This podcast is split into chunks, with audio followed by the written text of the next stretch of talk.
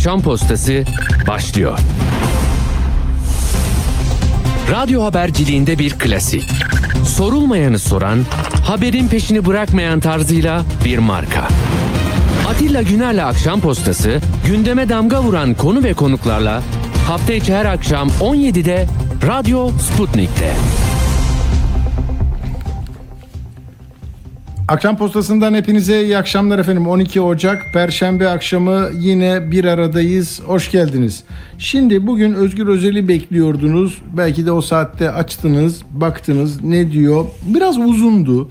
Yani mesaj iletmek isteyenler için hele hele, hele siyasetçiler siyasetçiler için yani bu kadar karmaşık meseleyi böyle tablolarla uzun uzun ben yani saatini yazdım gerçekten böyle 42 dakika falan sürdü sorularla bir saat oysa bunu böyle daha sıkıştırılmış bir şekilde ifade etmek mümkün. Ben kendimce bir şey söylüyorum iletişimci olarak yani çok şeydi karmaşıktı ve anlaşılması zordu. Daha sonra ortaya yani gazetecileri çıkardılar. Onlar daha iyi özetlediler. Biraz böyle iletişim konusunda özellikle seçim zamanında kafalar zaten karışık boş ver diyorsanız o ayrı ama anlamak zordu. Zaten Kılıçdaroğlu söylemişti bunu. Dedi ya sarayın şeyi var. Troll ordusu var. O böyle genel bir şeyler söylemişti. Hatta ben onu da eleştirmiştim. Bu tamam. Şimdi bir, bir kişi var. O kişinin aldığı ihaleler var. Tamam mı? 8 bin e, yardımcı elemanı var. Oturmuşlar e, internette, cep telefonlarında Emin Şen'in bir kurma heyetinin söylediklerini dikkate alıp saldırıyorlar. Ya alkışlıyorlar ya dövüyorlar. Tamam mı? İki şey böyle. Tribün budur zaten. Hani Fenerbahçe Galatasaray işi gibi. Bunlar da Eminimsi diye bir adı var şeyin Emin Şen'in. Ebabil diye kapalı bir e, telegram grubu var. Orada vay bunu dediler arkadaşlar haydi saldırıyoruz. Özü bu yani. E, sonunda 2017'den beri bakanlıkta e, şey eğitimi veriyor. E, sosyal medya. Ama şey böyle hani naif memleketi aydınlatacak hikayeleri e, insanların anlayacağı şekilde e, iyi bir ülkeye katkı olsun diye yapmıyor. Hani çıldırmış e, o, o azınlık grubun mahkum etmesi ya da küçük bir şeyi ilahlaştırması üzerine planlanmış. Bütün hikaye bu. E siz de işte orada bulunan ahalisiniz tamam mı? Yani yurttaşsınız, tebaasınız, neyseniz oysunuz işte. Yani cemaatin mensubusunuz, derneğin üyesisiniz. İşte kim ne kadar etkileniyorsa vay diyorsunuz bir şeyler oluyor. Yani 1 milyon 100 bin dolarlık bir ihale almışlar. İhalelerin e, alınış biçimleri İçişleri Bakanlığı bunu eğitin, e, öğrenin, çalışın, kavrayın dediğinde gidilecek yerde bu şirketmiş. İddia o yani tamam mı? E, sonunda ben ne anladım buradan? Şunu anladım. Çok önemli kısmını söyleyeyim size. Bunun olduğunu zaten biliyorduk. Jandarma Genel Komutanlığı ile Emniyet Genel Müdürlüğü'nün aynı anda e, şeyle ilgili olarak e, Kılıçdaroğlu'nun bir sözüyle ilgili olarak çok ağır laflar vardı. Hani e, uyuşturucu ticareti cari açık diye e, iddia e, o ki Kılıçdaroğlu demişti ya yani bunlar işte cari açığı kapatmak için uyuşturucu kaçakçılarını buraya çağırdılar. Mali af ilan ettiler vesaire. Dolayısıyla bu iki e, kurum da Emin Şen'e bağlıymış. Sosyal medya hesapları biliyorsunuz ki elinizde şifre varsa hani benim şifrem varsa benim adıma istemediğim bir şeyi de yazabilirsiniz siz. Onları gizliyoruz ya biz. Ee, İçişleri Bakanlığı o 300-400 bin mensubu var, silahlı kuvvetleri var. Sonra ağır silahlar aldılar falan hani ne olur ne olmaz diye. Yani şey işte komandoları var, özel harekatçıları var. Onlar anahtarı vermişler Emin kardeşimize. Emin kardeşimiz de kızdığında oraya yazıyormuş. Kılıçdaroğlu da kızmış öyle yazmış. Yani e, tam oradaki lafını söyleyeceğim size. E, çünkü hani bir Türkiye'nin ikinci büyük partisinin yöneticisine e, atılacak bir şey değil bu ama attı işte. CHP Genel Başkanı Kılıçdaroğlu 183 yıllık jandarma teşkilatımızı cari açığı kapatmak için uyuşturucu ticareti yapmakla suçlamaktadır. Bu iftira sahibi hakkında suç duyurusunda bulunuyoruz. Emniyet, emniyet de aynısını söylüyor. Bu iftira sahibi hakkında 177 yıllık emniyet teşkilatı olarak bir de yıllar değişmiş. İkisi de aynı. O zaman demiştik yani ne oluyor? İçişleri Bakanı. Ha işte tamam. Yani şey değil yani belli bir şey bu. Bir Orada bir arkadaş var işte tamam mı? Ee, o arkadaş bunları böyle organize ediyor. Safların netleşmesini istiyor. Yani mahkum edeceği anlayış belli. Tamam mı? Bunlardan kurtulacağız. Çünkü milli güvenlik sorunu dedi zaten. Bu ülkenin cumhurbaşkanı, bütün her şey, herkes bunu inanıyor. Milli güvenlik sorunu. Onların defterini düreceğiz deyince e, böyle bir sosyal medyacının olmasında bir abesle iştigal yok. Tamam onu da ama belli bir şey içinde, bütünlük içinde anlatmaya çalıştı bence e, Özgür Özel. E, çok da bir büyük bu afişler, plakalar yaptırmış, ona yapıştırmış falan filan bilmiyorum. Yani e, böyle bir çalışmanın e, sonunda işte şunu görmek ister insan. Hani görmek ister demiyorum, düzeltiyorum. Çiz, çizin onu. Şu. Hani öyle bir olayda bu, bu tür bir anlatım olmalı ki e, ertesi gün savcılar harekete geçmek zorunda kalsın. 3 kişi gözaltına alınsın, 76 kişi için yakalama olsun. Kamu kaynaklarından 100 milyon dolarlık bir vurgunun şeyini görelim. Burada sosyal medya üzerindeki hikaye. Çünkü ihalelerde yolsuzluk var yok onu demiyor. Ama çok ihale almış bir de bunu yapıyor diyor. Ee, Dolayısıyla aralarındaki bağlantıyı nasıl koyarlar bilmiyorum. Özgür Özel'le ilgili de Emin Şenemen Oda TV'ye açıklama yapmış. Diyor ki ben bakanlık müşaviri değilim. Şimdi bakanlık müşaviri, danışman ayrı şeyler. Devletin bir çarkı var. Müşavir olursan ticaret yapamazsın, ihaleye giremezsin vesaire. Oradan kurtarmış. Öyle diyor. Ama Özgür Özel diyor ki o müşavir. Diyor ki komple faturaların önemli kısmı başka şirketlere ait. Avukatım hazırlık yapıyor. Ben sadece danışmanım Soylu'ya danışmanlık yapıyorum. Resmi müşavirlik, memurluk değil. E, hezeyan içinde e, başka bir şirketin faturalarını da koydu. CHP'li faturalar, CHP'li belediyelere ait onlar diyor. Dersine çalışmadı diyor. E, böyle. Avukatımız onu dava edecek diyor. Neyse işte hani yani vurma vurulma da içinde oluyor diye bunun. Kardeşim herkes öyle bir şey yapıyor ki herkes bir çıta, iki çıta, on çıta, 8-10 basamak yukarıdan bir şey söylediğine ikna ettirmeye çalışıyor sizi.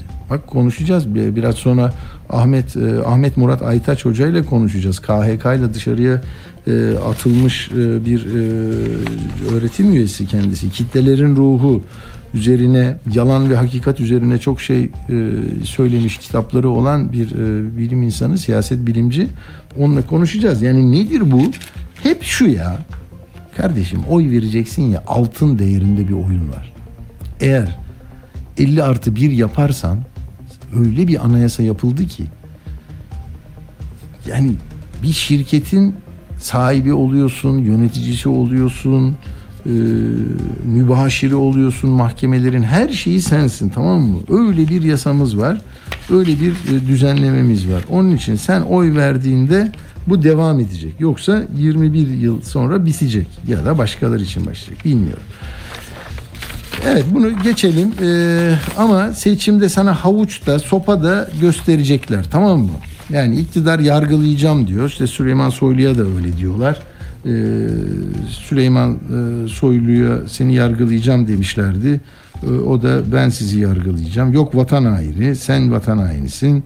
Ee, Uğur bana bir şey daha yollamıştı bir saniye diyor ki e, ha Emre Uslu ile bir yazışması var 2013 yılında. E, Süleyman Soylu da cevap vermiş ona. Bak tarihe bak 28 Aralık 2013 Emre Uslu şimdi e, işte Fethullah cemaatinden aranıyor karşıda e, yurt dışında. Süleyman Soylu yazı yazıyor. Diyor ki benim Twitter ekibimden bahsediyorsun. Fotoğrafınızı yayınlayın diyor. Orada bu Emin'in adı geçiyor. Yani 10 yıldır çalışan birisi tamam mı? E, Eminimsi diye bir at var. Sonunda e,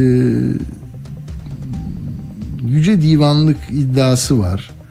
Almanya'daki gazeteci Metin Cihan'a da bu Emin hakkında 2019'da ihbarlar gelmiş. E, Soylu'nun Gezi ve 17-25 sürecinde AKP'de kurduğu troll ordusunun en kıdemlisidir bu isim e, kolay kolay bir topa girmez. Soylu demiştir nereye gireceğine o karar veriyor diyor. Yani e, başka da bir şey demeyeyim bununla ilgili. E, sizin zaten zihin dünyanızı alt üst edecek. Sadece ve sadece duygularınıza hitap edip bir partiye oy vermenizi sağlayacak e, üretimler yapılıyor. O malum biliyoruz. Sizin için artık hakikat, gerçek, yalan, çarpıtılmış, eksik, yanlış gösterilen bin milyon şeyin içinden doğruyu bulma göreviniz var. Bunun için sadece renginiz şu ve o renkten görürsem tamamım başka bir şey sormuyorum demeyin. Yani renkler de karışabilir, renkler de kararabilir. Sizi o renkmiş gibi gösterip arkada kara bir leke olabilir. Sorun, soruşturun, anlayın, çalışın. Yani ikna olarak e, vatandaşlık, yurttaşlık görevinizi yapın. Başka bir şey söylemiyorum. E, mesela size bak TOKİ'nin sosyal konut projesini verdiler. KYK kredilerini sildik denildi ama yok endeks silindi dendi. İcra borçları silinecek 23 milyon dosya var çünkü. EYT düzenledi ben yapmam kaybetsem de yapmam yapıldı. Yani yapılmayanların yapılacağı yapılacakların yapılmayacağı bir döneme girdik. Mayıs'ın 14'üne kadar sabredin keyfini yaşayın. EYT düzenlemesi, maaş zamları, fiyat kontrolleri, marketleri çağırdılar durdurdular. Bak bir hareket edersen bir zam yaparsan yakarım çıranı herkes durdurdu. Şimdi kıyafetlere, giysilere her şeye bak Türkiye duracak. Yani Türkiye'yi şu gün daha da fiyatlar aşağı insin diye tamam mı ya da çıkmasın diye donduracaksın. Tamam mı? Dur Türkiye diyeceksin sonra da oy vereceksin. Çiftçilere köprü otoyola zam yok doğal elektrik gazı falan ama bir yandan da bu sevimli hareketlerin yanı sıra e, böyle öcü öcü öcü gibi gördükleri için de işte HPT, HTP kapanacak hazine yardımı kesilecek İmamoğlu için şu dava bu dava ya 2015'teki adamın orada suç yok bir ihlal yok yasal bir sorun yok dedikleri şeyden e, dava çıkardılar. E, Mersin milletvekilini alacaklar Ali Mahir'i İyi Parti'den Lütfü Türkkan'ı sosyal medya yasası çıktı zaten. Demirtaş'ın tweetleri engellenecek şimdi ne oluyor oradan yazıyor ediyor. Türk Tabipler Birliği işte kapanacak e, yöneticileri alınacak şey çıktı Korur Fincancı Hoca. Rütük boyuna cezasını e, esirgemeyecek yüce Türk milletinden. Böyle gideceksiniz tamam mı? Sonra da ne olacağını bilmiyorum. Ama şunu e, biliyoruz arkadaşlar. E, seçimle ilgili 14 Mayıs yaklaşıyor. Yaklaşırken de siz e, ne hissediyorsunuz bilmiyorum. Yani belki e, işte bugün ayın kaçı ya? 12'si dedik değil mi? Yani 3 ay sonra bence Ocak, Şubat, Mart, Nisan, Mayıs 4 ay sonra Mayıs 14'te sandıktasınız. 121 gününüz falan var. 14 Mayıs'ta olacağını Bülent Aydemir de yazmıştı Habertürk'te. Muharrem Sarıkaya da öyle diyor. Ee, Nisan sonunda da olabilir diyorlar. Ondan sonra e, e, neyse. Mesela Erdoğan'ı muhalif gazetecilerle buluşturmayı planlamışlar. Eğer kabul ederse Erdoğan. Hani Soylu sıkıştığı zaman karşısına Merdan Yanardağ aldı, şeyi aldı değil mi? Habertürk'te İsmail Saymaz'ı aldı. 3-4 ee, kişi vardı o gün orada. Yine öyle bir şey yapıp hani soru sorulamıyor ya. Yılda bir kere nasıl çocukları 23 Nisan'da oturtuyorlar şeylere. Bak sen de bir yetkili makama gelebilirsin otur. Hani sen de bir gün gazetecilerin karşısına çıkabilirsin diye seçim dönemlerinde bir kez böyle bir şey yapabiliyorlar galiba. Onun dışında soru sormak zinhar yasak. Yani soru soru demek aydınlanmak demek. Sormak demek merak etmek demek. Merak etmek demek hakikati, gerçeği anlamaya çalışmak demek. Dolayısıyla yetinmemek demek. Niye yetineceğiz ha? Niye yetineceğiz ya? Olanla yetinseydik ne olurdu insanlığın hali? Düşünsene ya.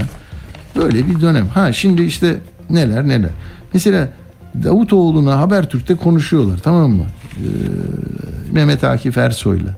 Şimdi bir şey geldi gidiyor.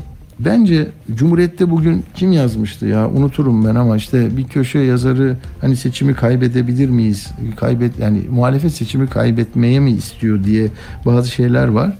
E, altılı masada şöyle diyor ya. Hani biz notere gideceğiz.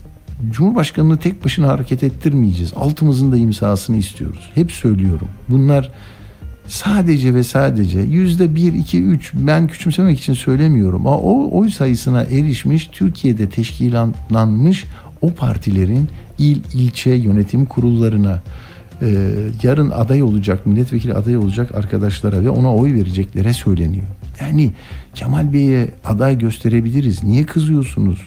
İpler bizim elimizde olacak lafı e tabii çok sevimsiz oluyor. Bakın Davutoğlu'nun bu lafı yani Türkiye'de daha güçlü, kararlı, dirayetli, kavgacı, yürüyüşü de böyle delikanlı, o vurdu mu oturtan abiler arıyor bu memleket.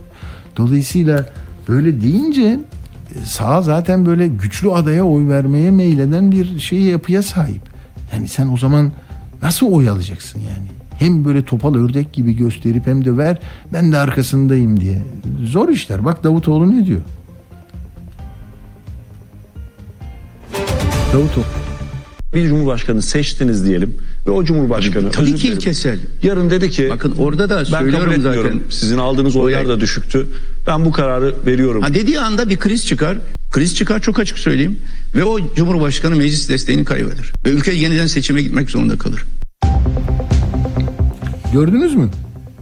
Yani bu, bu hakikaten bak bir kere söyledi Fox'ta ısrarla söylemesinin bir manası olacak. İşte birileri de yazmış. Özür dilerim birileri denmez. Ee, kimde gördüm ben? Ha, Can Kakışım da gördüm. Bunu e, görüyor. Sonra da Twitter'da diyor ki Ahmet Bey'le bu iş gitmeyecek. Bu çok açık. Muhalif kitleler bu saygısız tavrı hak etmiyor. Neşteri ne kadar çabuk vurursanız kayıp o kadar az olur. Yolların aday açıklamadan ayrılması, açıklanmadan ayrılması hasarı en azda tutar. Top artık sizde.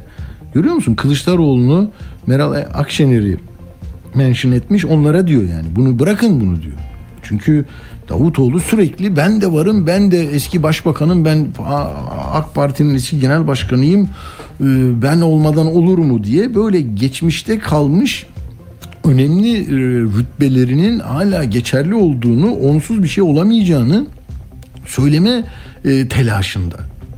Yahu kendi arkadaşları açısından, kongresi bilmem nesi açısından önemlidir de ama bir de seçmenin 20 yıldır e, onun da içinde olduğu bir iktidar ekosisteminden çıkma ihtiyacı var, arzusu var. Yani sen oradan bir de bir, bir şeyi de hani böyle tekneyi bağlarken kıyıya bir oradan bir oradan ip ip bağlarsın ki lodosa poyrasa karşı bir şey olmasın. E, tonoza bağlarsın oraya bağlarsın bir sürü ipleri var bunun karma karışıktır yani ben böyle balıkçılarla çıktığımda adada ya nereye neyi bağlıyorsunuz böyle mi bağlayacaksın cumhurbaşkanını yani Tamam bir şeyde büyük bir şey olmasın, dağılmasın, etmesin teknesi ama tekneyi de büyük yap abi. Hem küçük olsun hem bir şeyle. Ee, tamam mı? Şimdi hemen Ahmet Bey'i arıyoruz arkadaşlar. Ahmet Murat Aytaç'ı arıyoruz ve küçücük bir ara verelim. Ee, onunla devam edeceğiz. Radyo haberciliğinde bir klasik. Sorulmayanı soran, haberin peşini bırakmayan tarzıyla bir marka. Atilla Güner'le Akşam Postası gündeme damga vuran konu ve konuklarla hafta içi her akşam 17'de Radyo Sputnik'te. Evet efendim az önce de sözünü ettim. Ee, Ahmet Murat Aytaç'la görüşeceğiz. Kendisi KHK ile Ankara SBF'de görevdeyken e, görevden alınan e, bir bilim insanı, siyaset bilimci. İki kitabı da var. Ee, bir tanesi Kitlelerin Ruhu, Siyasal ve Sosyal Kuramda Kalabalık Tahayyülleri. Dipnot'tan çıkmış. Bir de Ailenin Serencamı. Türkiye'de modern aile fikrinin oluşması. Ee, çok güncel e, tarafları olan meseleler. O yüzden ben de e, hocamızla konuşmak istedim. Ahmet hocam hatta mı acaba? Ee, evet hattayım. Merhaba hocam hoş geldiniz. Hoş bulduk Atilla Bey. Sağ olun. Sağ olun katıldığınız için. Hocam ben bir girişte güncel meselelerle e, yürüyorum. Tam da belki e, bir e, şey olsun bize giriş olsun. Ahmet Davutoğlu bir tabi altılı masanın bir unsuru o bir, bir süredir diyor ki yani ne olursa olsun bizim de iştirakimiz olacak. Cumhurbaşkanı böyle çok bizlerin onayını almadan yürüyemeyecek. Bu tabi iktidar kanadında da çok manipüle edilen bir şey oldu. Herkes bunu söylüyor. O bu altı kaptanla olmaz vesaire. Burada hangi e, sahikle hareket etmiş oluyor? Altılı masada eski başbakan, eski Adalet ve Kalkınma Partisi Genel Başkanı. Ben şöyle yorumladım ama asıl e, uzmanı sizsiniz. Acaba kendi e, teşkilatına, gönül verenlerine ya biz geleceğiz şimdi Kemal Bey'i mi seçeceğiz e, muhtemel aday olduğu için? Sonra e, kontrolü nasıl sağlayacağız? Endişesini gidermek için böyle bir e, şey mi istiyor? Taahhüt mi istiyor? Bu altılı masa için iyi bir şey mi? E, Türkiye'de 20 yıllık bu tecrübeden sonra e, beklenen arzu edilenle e, e, çelişiyor mu örtüşüyor mu? E, amma uzun giriş yaptım hocam. Buyurun. Ee, estağfurullah yok güzel oldu. Güzel bir formülasyon oldu soru. yani sorunu ortaya koymak açısından. Bir de tabii ki hani siyasi iletişimin ve siyasi nasıl diyeyim e, önermelerin çok anlamlılığı ve çok alıcılı yapısını analiz etmek açısından da güzel ve yerinde bir soru oldu. Şimdi Ahmet tamam. Ahmet Davutoğlu bunu acaba kendi tabanına bir mesaj olarak mı söylüyor? Yoksa aslında altılı masanın üzerine anlaştığı ilkesel zeminde bununla uyumlu bir şey mi söylüyor? Ee, elbette bu tartışmaya ve düşünmeye değer bir konu. Bence hepsini birden yapıyor. Yani bana soracak olursanız. Ee, ittifakın küçük partilerinden biri olarak e, kendileri dışında birini hani Cumhurbaşkanı kendi göstermedikleri birini Cumhurbaşkanı seçmeleri kuvvetle muhtemel olan bir ittifakın bir bileşeni olarak elbette ki tabanına biz bunun hani marjinal bir bileşeni değiliz. Biz de etkili olacağız gibi bir mesaj vermek istiyor. Siz bu konuda yanlış düşünmüyorsunuz. Fakat öbür taraftan baktığınızda da zaten altılı masalayı bir araya getiren temel sahik parlamenter sistemin restore edilmesi. Yani aslında restorasyoncu bir perspektiften e, ve neredeyse bunun dışında hiçbir konuda anlaşamayan hani güçlerin hem ideolojik arka planları hem örgütsel yapıları hem de seçmen tabanları açısından bir araya geldiği bir grup. E, tek bir e, kişide bir başkanda de, tüm devlet yetkilerinin merkezileşmesi ve bütün iktidar e, gücünün bu otorite tarafından kullanılması parlamenter sistemin mantığıyla bağdaşmayan bir şey. Aslında derinden baktığınızda söylenen şey yani Cumhurbaşkanı tek başına hareket edemeyecek sözü altılı masayı kuran ruh bir araya getiren ruhla çok da çelişmiyor.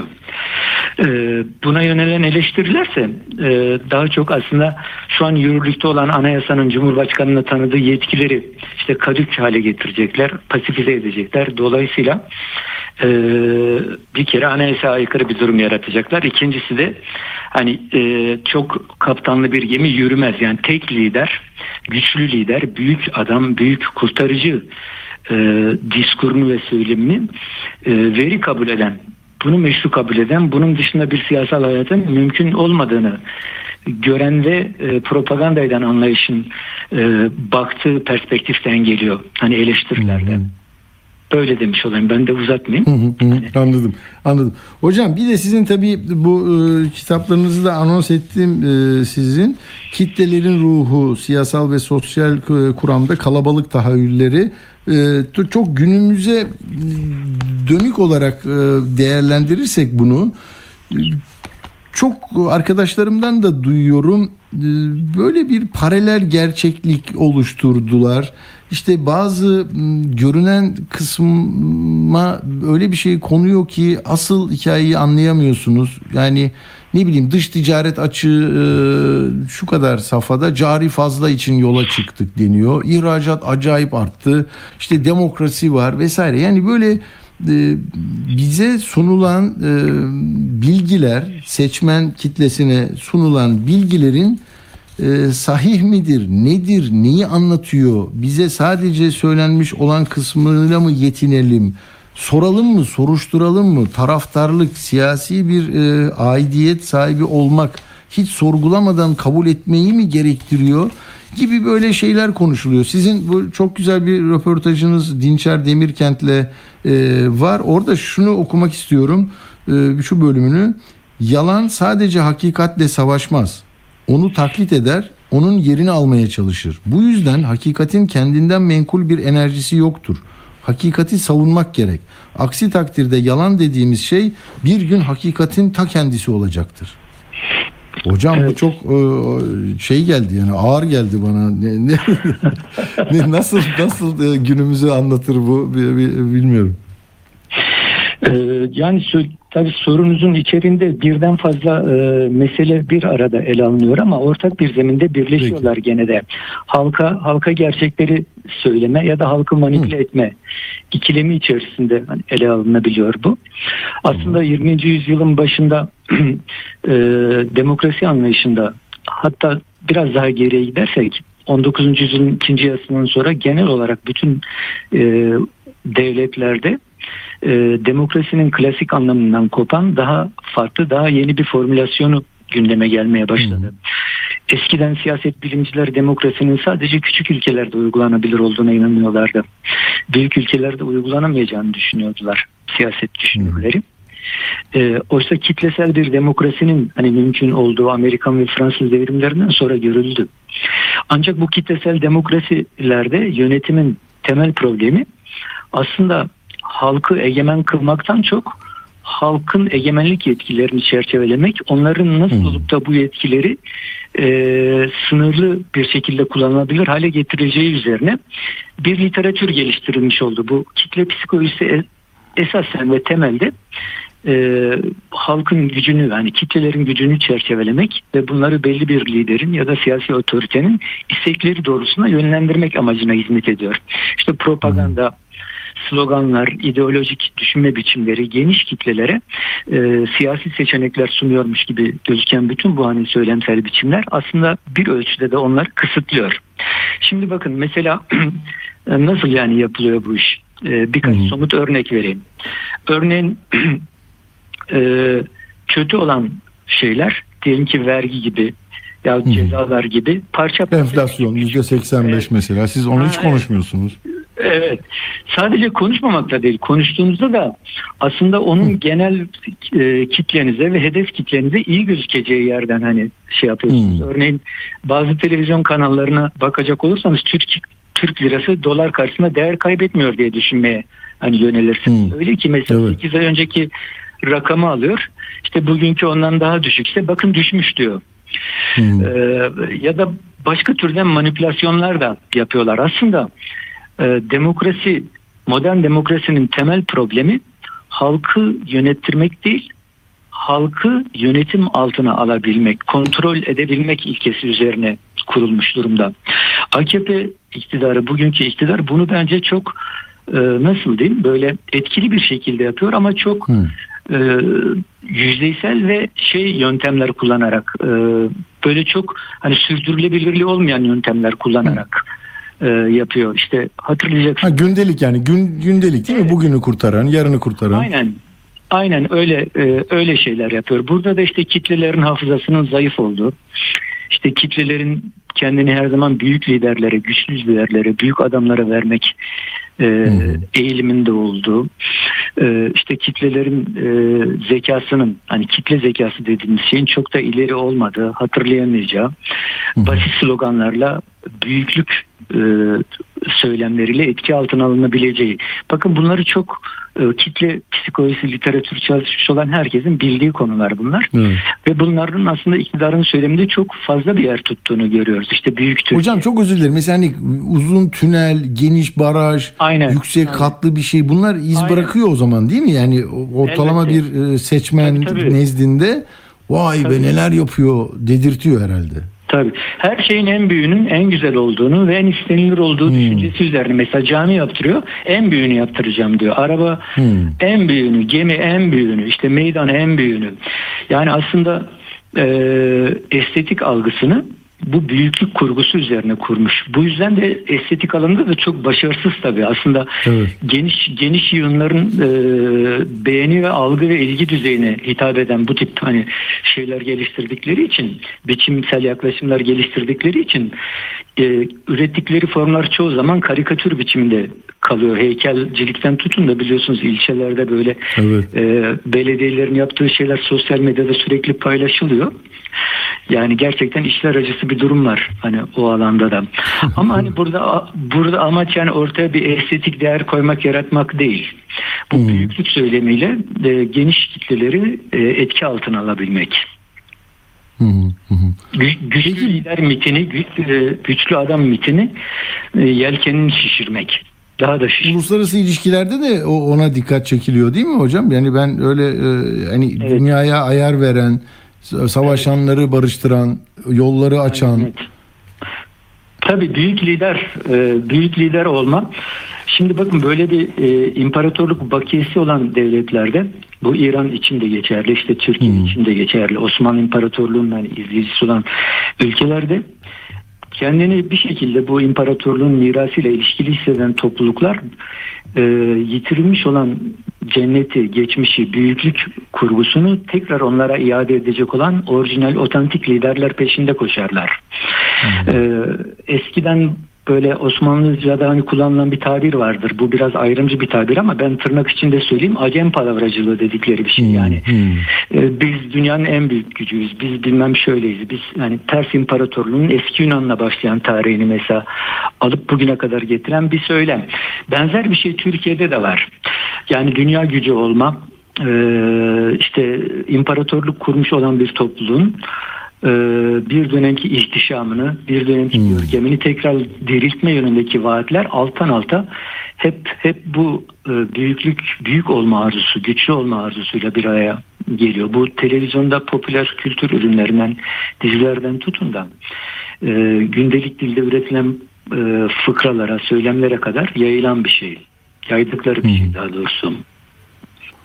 O zaman e, yani şöyle e, olumsuzlukları da görmeden e, ya bunlar da geçici o zaten büyük bir de onun alternatifi yok ki zaten e, diye böyle bir önermeler bütünüyle yine aynı adreste kalıyorsunuz. 20 yıl sonra belki mutfağınızdaki e, tükettiğiniz gıdaya erişemiyorsunuz daha sıkıntı yaşıyorsunuz ama o o o silsile nasıl takip eder bir e, seçmen nezdinde yani kendisinden bir parça ve aradığı kudretli e, insan figürü ise karşısındaki o o iç mekanizma nasıl e, yürüyor acaba?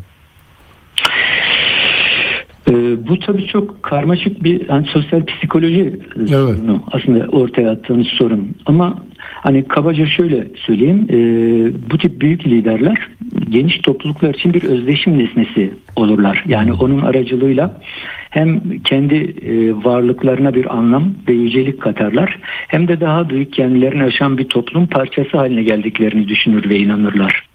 Bu yüzden mesela liderin durumu ve şeye yaklaşımı büyük önem taşır. Bakın bu yeni sağ popülist söylemde sadece Erdoğan değil yani Putin'den Trump'a kadar uzanan bir şeyi düşünün, silsileyi düşünün. Her yerde büyük ve güçlü lider mitosu belirgin bir şekilde ön plana çıkıyor. Yani o liderin kişiliği etrafında toplanmış.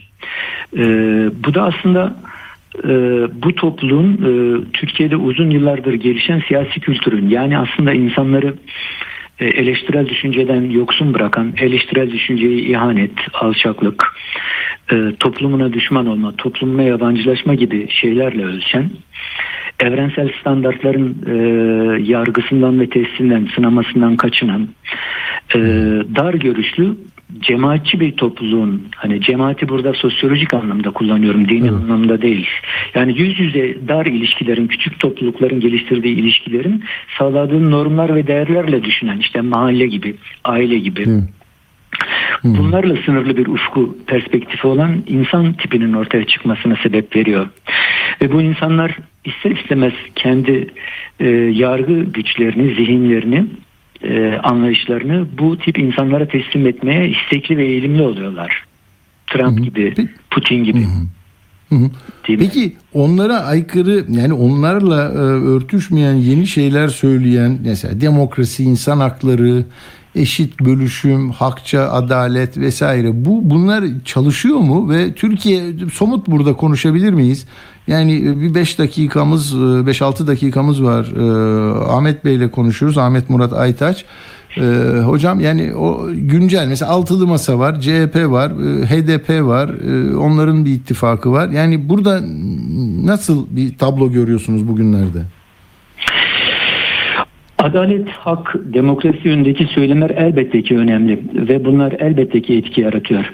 Fakat insanların e, kısa vadeli beklentileri ve umutlarını onların uzun vadeli e, davranışlarına yön veren bu tip ilkeler ve değerlerle bağdaştıran stratejiler büyük bir önem kazanıyor. Ee, bu tip yani bu tip bir seçmen topluluğuna yöneldiğinizde soyut e, anlaşılmaz şeylerle hani onlar açısından anlaşılmaz yahut anlaşılsa bile e, gerçekçi gözükmeyen iddialarla, ideallerle yönelmek insanlarda bir çok da fazla bir etki yaratmıyor açıkçası. Ama bugün mesela yaşanan pahalılığın, yoksulluğun, yokluğun hani açıklamasını verecek geniş bir ideolojik perspektif çözümlemeyi e, yine bu toplulukların anlay e, bu toplulukların kabul edip sindirebileceği e, bir çerçeve içerisinde sunmak henüz e, henüz altılı masanın çok da başarabildiği bir şey değil gibi geliyor bana. Yani bu Yani somut olacak değil mi hocam? Böyle ya- yani yakın hissedecek kendine Evet, buraya tabii. buraya dahil olursam bu, ilk önce bunlar olacak. Evet. Böyle bir hissiyat. Yani altılı masanın somut olarak parlamenter sisteme geri dönüş dışında sunduğu hiçbir şey yok. Parlamenter sisteme geri dönüş de e, açıkçası hani çok fazla şey anlatmıyor. Tayyip Erdoğan gökten zembille mi düştü? O da o da parlamenter sistemin içinden çıktı değil mi? Onun zaaflarını kullanarak onun şeyle çıktı. Yani parlamenter sistem çok iyi işliyorduysa nasıl oldu da bu hale gelebildi? Üç, e, değil mi? Hani bu Tabii. o dönemin aksaklıklarını, yetersizliklerini e, Tayyip Erdoğan hükümeti hep e, eli kolu bağlanmış büyük lider Hmm. e, imgesi içerisinde halka sunuyor. Aslında Menderes vardı. Çok şey yapacaktı. Ama mevcut anayasalar ve sistem o zamanki toplumsal güçler, seçkinler etrafını bağladılar ve onu öldürdüler. Yani en sonunda da Vesayet vardı, darbe vardı. Evet. Aynen, evet. aynen vesayet söylemi. Ee, yahut işte bakın Turgut Özal için hani e, şöyle Hmm. söyleyeyim. Ee, Şehit Menderes'ten rahmetli Özal'a uzanan bir çizgi üzerinde bugünkü siya- ideolojik siyasi çerçevenin kendinden yerli ve milli adını veren ideolojik sentezini kurduğu temel anlatı budur. Büyük Evet. bu ülkeyi uçuracak bir lider var, deha var ama bu deha etrafındaki küçük insanların, dar görüşlü insanların e, küçük çıkarlar peşinde koşan toplumuna yabancılaşmış seçkinlerin işte bunlar asker, hakim, savcı, doktor vesaire olabilir Hmm.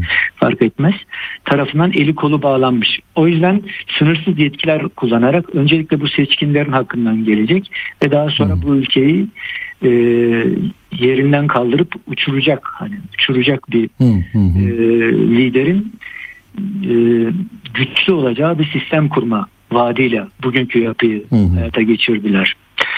E, bunun da işte böyle küçük küçük böyle subliminal mesajlarla yok şurada doğal gaz bulduk, yok şu arabayı ürettik, yok şöyle yaptık, Hı. böyle yaptık diye doğru yanlış, yalan yanlış söylüyorlar, yayıyorlar, propaganda ediyorlar.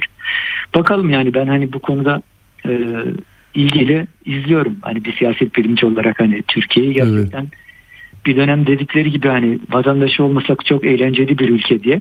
Ee, Türkiye için öyle demişlerdi ya. Ben de hani şey diye Evet. bakıyorum. Gerçekten bir siyaset bilimci için büyük bir laboratuvar. İzlemek ve anlamak, değerlendirmek bazı e, farklılıkları teşhis etmek bile başlı başına çok heyecan verici oluyor. Doğru. Doğru. Hocam e, sonra e, sizinle tekrar bir arada olmak isterim. Çünkü bu aile meselesine de çalıştınız siz o modern aile Evet. fikrinin oluşması. Anayasaya bir maddeyle Türkiye'de aileyi koruma e, iddiasında şu anda iktidar.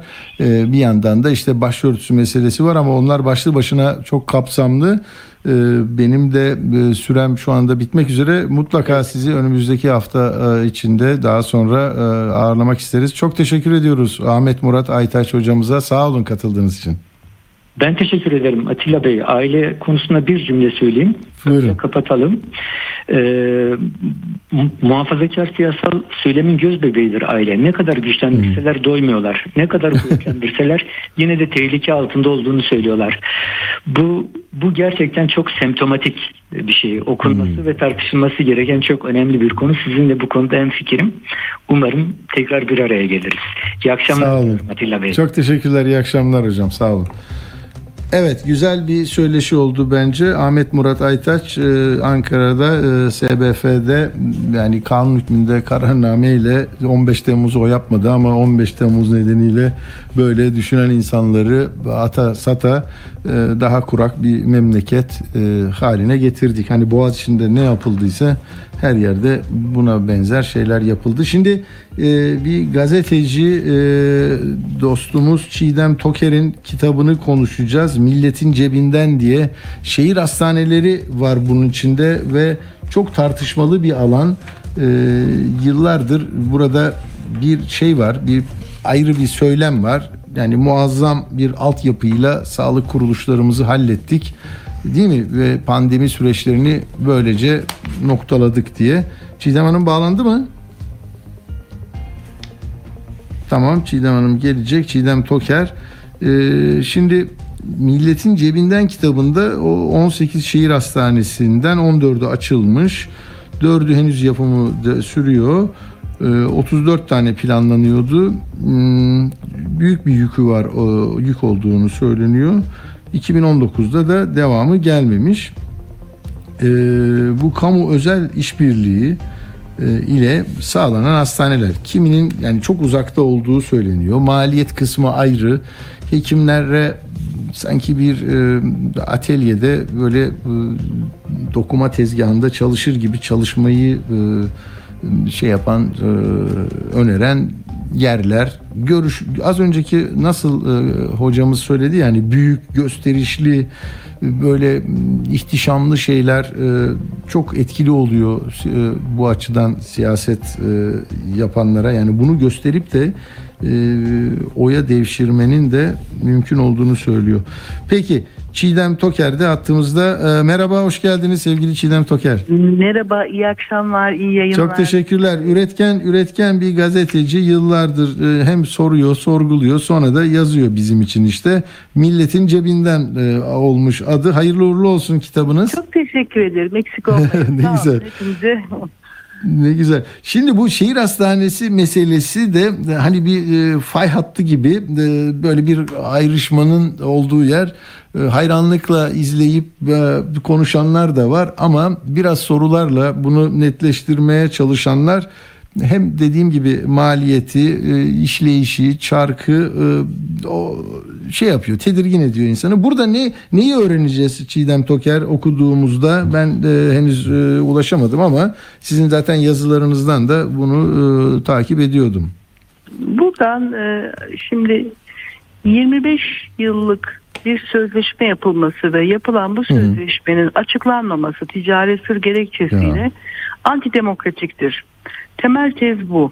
Yani e, ömrü e, siyasi ömrü sınırlı olacağı varsayılan bir iktidar birden fazla nesili borçlandıracak taahhütler içine giremez, girmemeli. Ben bunu vatandaş olarak söylüyorum. Mi? Ee, biz 2040'lı yıllara kadar yaşayacağımızdan emin değiliz vatandaş olarak bizler. Ülkemizin e, ortamımızın nasıl olacağını bilmiyoruz ama bu şehir hastanelerini finanse eden kreditör kuruluşlar ve müteahhit şirketler 2042, 43, 44'e kadar paralarını alacaklarını biliyorlar. Böyle bir şey olamaz. Yani gençlerin refahını çalmaya hiçbir iktidarın hakkı yok. Yani döviz üzerinden güncellenen, kur üzerinden güncellenen, Sağlık Bakanlığı'nın her birine ayrı ayrı kiracı olduğu e, ortalama bin- ben çok özür dilerim. Tam da ben ilk defa hani yurt dışında yaşıyor. Şimdi gelmiş bizi dinliyor aracını kullanırken. Şehir hastanesi dediğimiz tam nedir? Yani kurdular. Parasını kim kime veriyor? Biz Şehir oradan hizmet hastanesi aldığımızda içinde çalışan doktorlar, sağlık çalışanları e, devlet memuru, kamu görevlisi. Tamam. Ama şehir hastaneleri devlet hastanesi değil. En. Hmm. büyük açmazımız bu. Kamu hastanesi değil. Onu özel kimin hastanesi onlar? müteahhitlerin, şirketlerin, Müteahhitlerin. onların alt şirketlerinin, taşeronlarının e, az sayıda müteahhit şirketin ve şu doğru bu hastaneler bin yataklı bu devasa yapılar AVM benzeri bu yapılar inşa edilirken Evet milletin cebinden o anda bir şey çıkmıyor. Ama inşaat tamamlanıp hastane işletmeye geçtikten sonra 25 yıl boyunca katlanarak milletin cebinden çok para çıkıyor. Onu nasıl hesaplıyorlarmış? Yani 25 yıl her yıl artarak e, ge- gelen hasta sayısıyla mı sistemi nasıl kuruyorlar? Valla iktidarın e, her fırsatta reddettiği bir yüzde yetmiş doluluk garantisi diye bir şey var. Hasta garantili diye bu çıktı.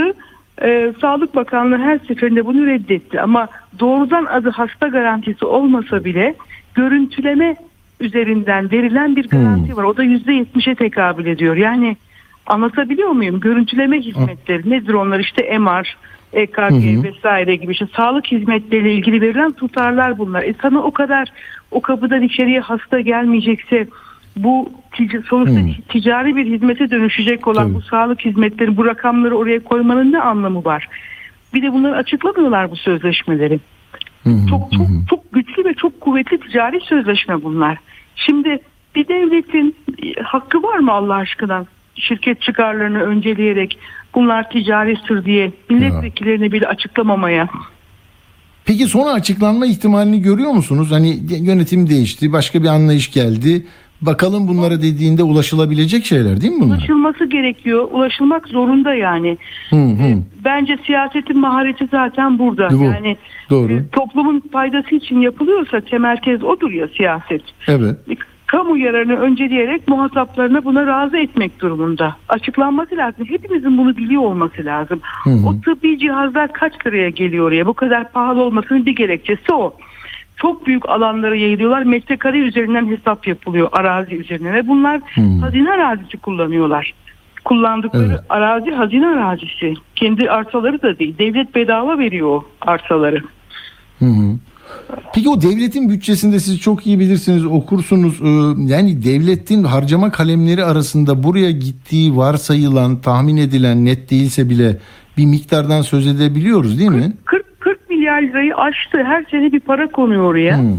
Ee, çok büyük paralar bunlar ve ben bizzat bu konuyu çalışan akademisyen hocaların yaptıkları hesaplamaları esas alıp ki onlar da bizim izlediğimiz bütçeyi izliyorlar. İzleyerek yapıyor bu hesapları. Bakın 18 şehir hastanesi için bu devletin, bu kamunun sırtına yüklenen yük bugünün şeyle 81 milyar doları geçiyor. Çok büyük paralar bunlar. 81 milyar dolar. Sağlık Bakanlığı'nın ödeyeceği paralar bunlar. Kira bedeli ve kullanım bedeli altında. Çok. Yani ne kadar çok köprü falan. Hani bu KKM'ye mesela e, 95 milyarı kabul etti e, bakan. E, yani o bile e, muazzam. Ki Ben karşılaştırayım dedim. o. Siz o konuda da çok O iyisiniz. Çanakkale Köprüsü'nün maliyeti 2 milyar dolar. Yani e, 37 milyar falan yapıyor. E, şimdi e, bir yerde e, döviz endeksli bir getiri olsun diye bir yerde duruyorsunuz size e, 95 milyarı verdiler ya. Sırf şeyden e, değil mi? E, hazine kaynaklarından. Tabii tabii. Yani şu ortaya çıktı yapılan hesaplamalarda eğer devlet bunu Sağlık Bakanlığı bu iktidar bu usulle yani kamu özel işbirliği usulüyle değil de e, bu hani kapalı diyoruz ya Evet. ticari diyoruz ya bu usulle değil de Hı hı. normal kamu ihale kanununa göre yani yürürlükteki yasalara göre yapsa ki ona da başladı. 2-3 senedir de böyle yapıyor. Çünkü yükü anlaşıldı artık. Çok büyük bir yük oldu. Bundan döndüler bu modelden. Hmm. 34 tane planlıyorlardı. 18'de kaldı. Sözleşmeleri imzalanmış. 19.sunu yapamıyorlar. Tahribatın çok büyük olduğunu gördüler çünkü. Değil mi? Kamu ihale kanuna göre yapıldığında o kadar düşüyor ki maliyetler. İnanılmaz şeyler çıkıyor. İşte ben kitabımda bu hesaplamaları yaptım ve bunları tablolaştırdım. Paylaşmaya çalıştım. Yani hiç bilmeyen ve evet orada yazılar var. O kitapta yazılar var ama bu yazılar derlemesi bir kitap değil. Konuyla hiç ilgisi olmayan, anlamak isteyen e, okurların, vatandaşların anlayabileceği bir dilde olmasına özen göstererek bir başından beri o hikayeyi anlatma çabası içinde oldum. Çok iyi. Ben de az önce zaten o hani o sorularla e, uzağında olanlar da var. Çünkü belki hiç hizmet almamış, oraya gitmemiş e, ama öyle bir şey var mı bu memlekette? Uzaklarda ben de bir şehirler arası yola giderken bir yerlerde görüyorum. Uzaklarda, orada, burada böyle şehir hastaneleri Ya görüyorum. yazık Günah değil mi? Ankara'da 5 Evet. tane 6 tane hastane kapatıldı. İnsanlar oraya Çankırı'dan, Evet. Çorum'dan, köylerden geliyorlardı. Bir dolmuşla ulaşabiliyorlardı. Şimdi 25 kilometre şehrin dışında yani. Hakikaten o bütün şeyler ka- kapatıldı yani. Bilinen köklü hastaneler, numunesi, Evet. Zekai Tahir Burak falan gitti yani. Bu şehir Ankara'da. Bilkent'in oraya kurulmuştu değil mi? Ben inşaat Evet. halindeydi geldiğimde. İlki, ilki öyle bir Bilkent Şehir Hı. Hastanesi. İkincisi de işte geçtiğimiz bir iki ay önce açıldı Etlik Şehir Hastanesi. Abi. Ee, iki, iki, iki büyük hastane için işte Ankara'da toplam 13-14 hastanenin, köklü hastanenin kapatılması gündemdeydi. Fakat çok kamuoyu tepkisi olunca bu onkoloji hastanesi Ankara'daki Abdullah, Hı hı. Abdurrahman Yurtaslan tepki olunca böyle biraz bakanlık geri adım atmadan geri adım atmadan yapmaya çalışarak böyle o açık Hmm. kapatılacağını da nereden çıkardınız filan gibi şimdi söylemler var. Peki kitap hangi yayın evinden çıkmıştı? Tekin Yayın Evi'nden yayınlandı. Tekin Yayın Evi'nden Peki, meraklısına söyleyelim. Meraklısına söyleyelim. Evet. Ee, Milletin cebinden. Bir, bir de e, kamu ha bunu da bir hemen bir e, okur yazmış okur diyorum ben de dinleyen. Dinleyen. 2003-2021 arası 192 kez değişmiş e, kamu ihale kanunu. Çiğdem Hanım ne der buna? Değil mi? Senin zaten çok söylerdiniz bunu da. O da e, bir işin başka tarafı değil mi? İşlemiştim. Yo yo bir, kamu ihalelerinde olağan işler diye bir kitabım var. 2019'da çıktı. O kitabın tamamen bu, Bu. e, değerli dinleyenimizin e, belirttiği konu üzerinedir zaten. Doğru doğru yazılarda da öyle. Peki e, çok teşekkür ediyoruz. Hayırlı uğurlu olsun Milletin Çok Cebinden. Tekin Yayın Evi'nden Çiğdem Toker e, daha uzun yıllar e, yazma, araştırma, sorgulama e, gücü, enerjisi olsun sizde. Çok teşekkür ederim. Sayın Günler iyi dilekleriniz için ben de çok teşekkür ediyorum. Saygılar sunuyorum. İyi Sağ olun, yayınlar. saygılar bizden sağ olun. Evet, e, değerli bir gazeteci arkadaşımız e, böyle işte onlar da e, yani şehir hastanesinden daha kıymetli şeyler üretiyorlar. Konuşuyorlar, yazıyorlar, çiziyorlar, anlıyorlar, anlatmaya çalışıyorlar. İyi ki varlar. Şimdi e, bir küçücük e, zaman dilimim var. Orada da hani kur korumalı mevduata girdik. Bakın Bakan Nebati e, ne diyor? Ee, 17 Haziran 22'de e, değil mi bu geçmişte söylediği bir lafı e, vereceğiz önce sonra da bugünkü lafına geleceğiz. Bir verelim bakalım. Kamuoyunda bazı spekülatif tartışmaların aksine bütçeye oluşturduğu maliyet de sınırlı kalmıştır.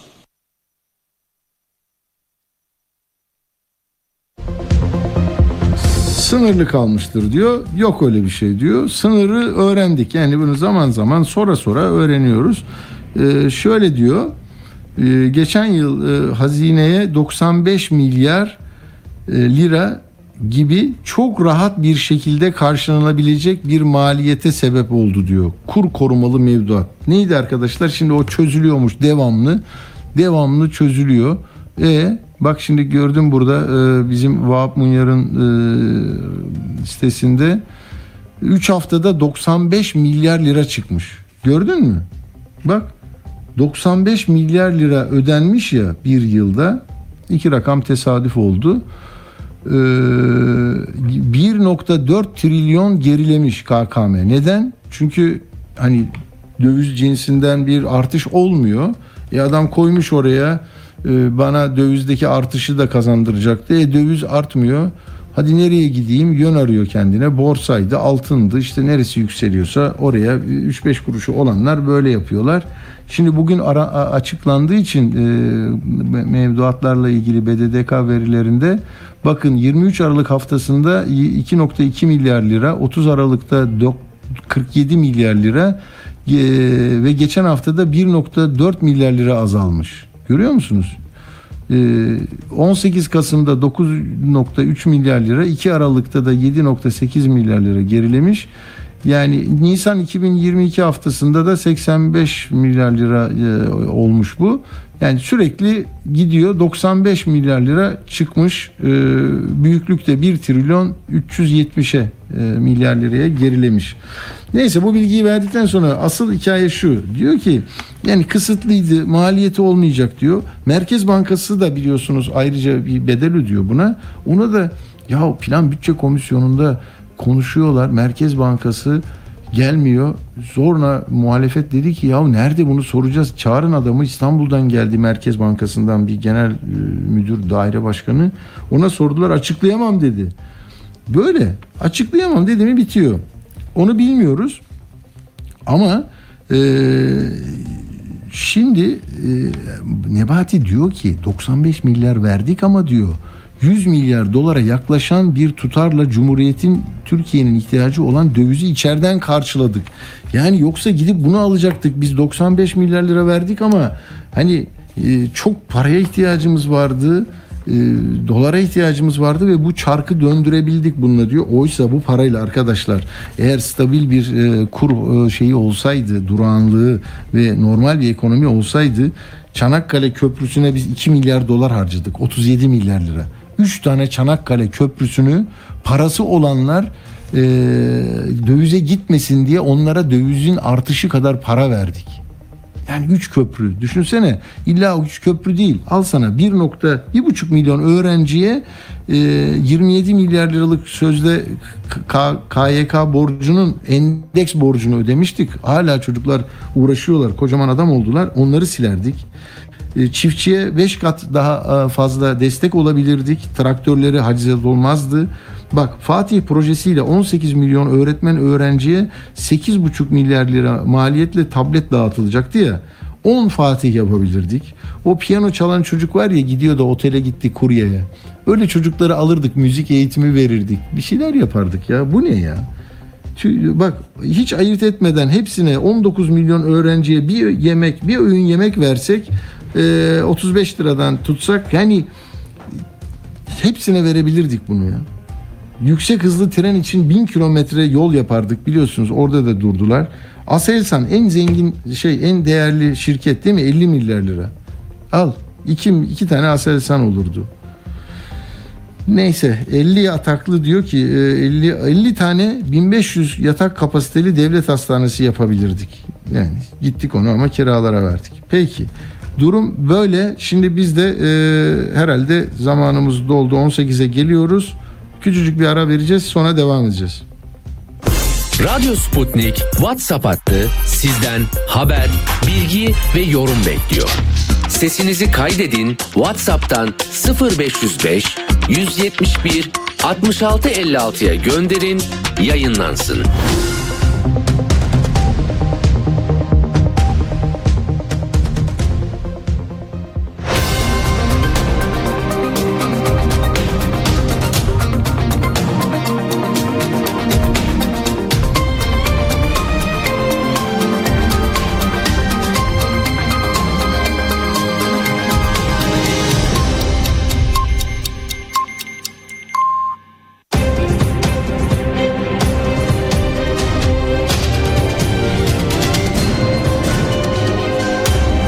Radyo Sputnik. Anlatılmayanları anlatıyoruz.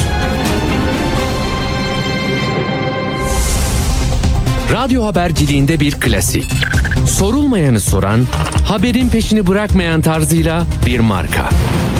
Atilla Güner'le Akşam Postası, gündeme damga vuran konu ve konuklarla hafta içi her akşam 17'de Radyo Sputnik'te.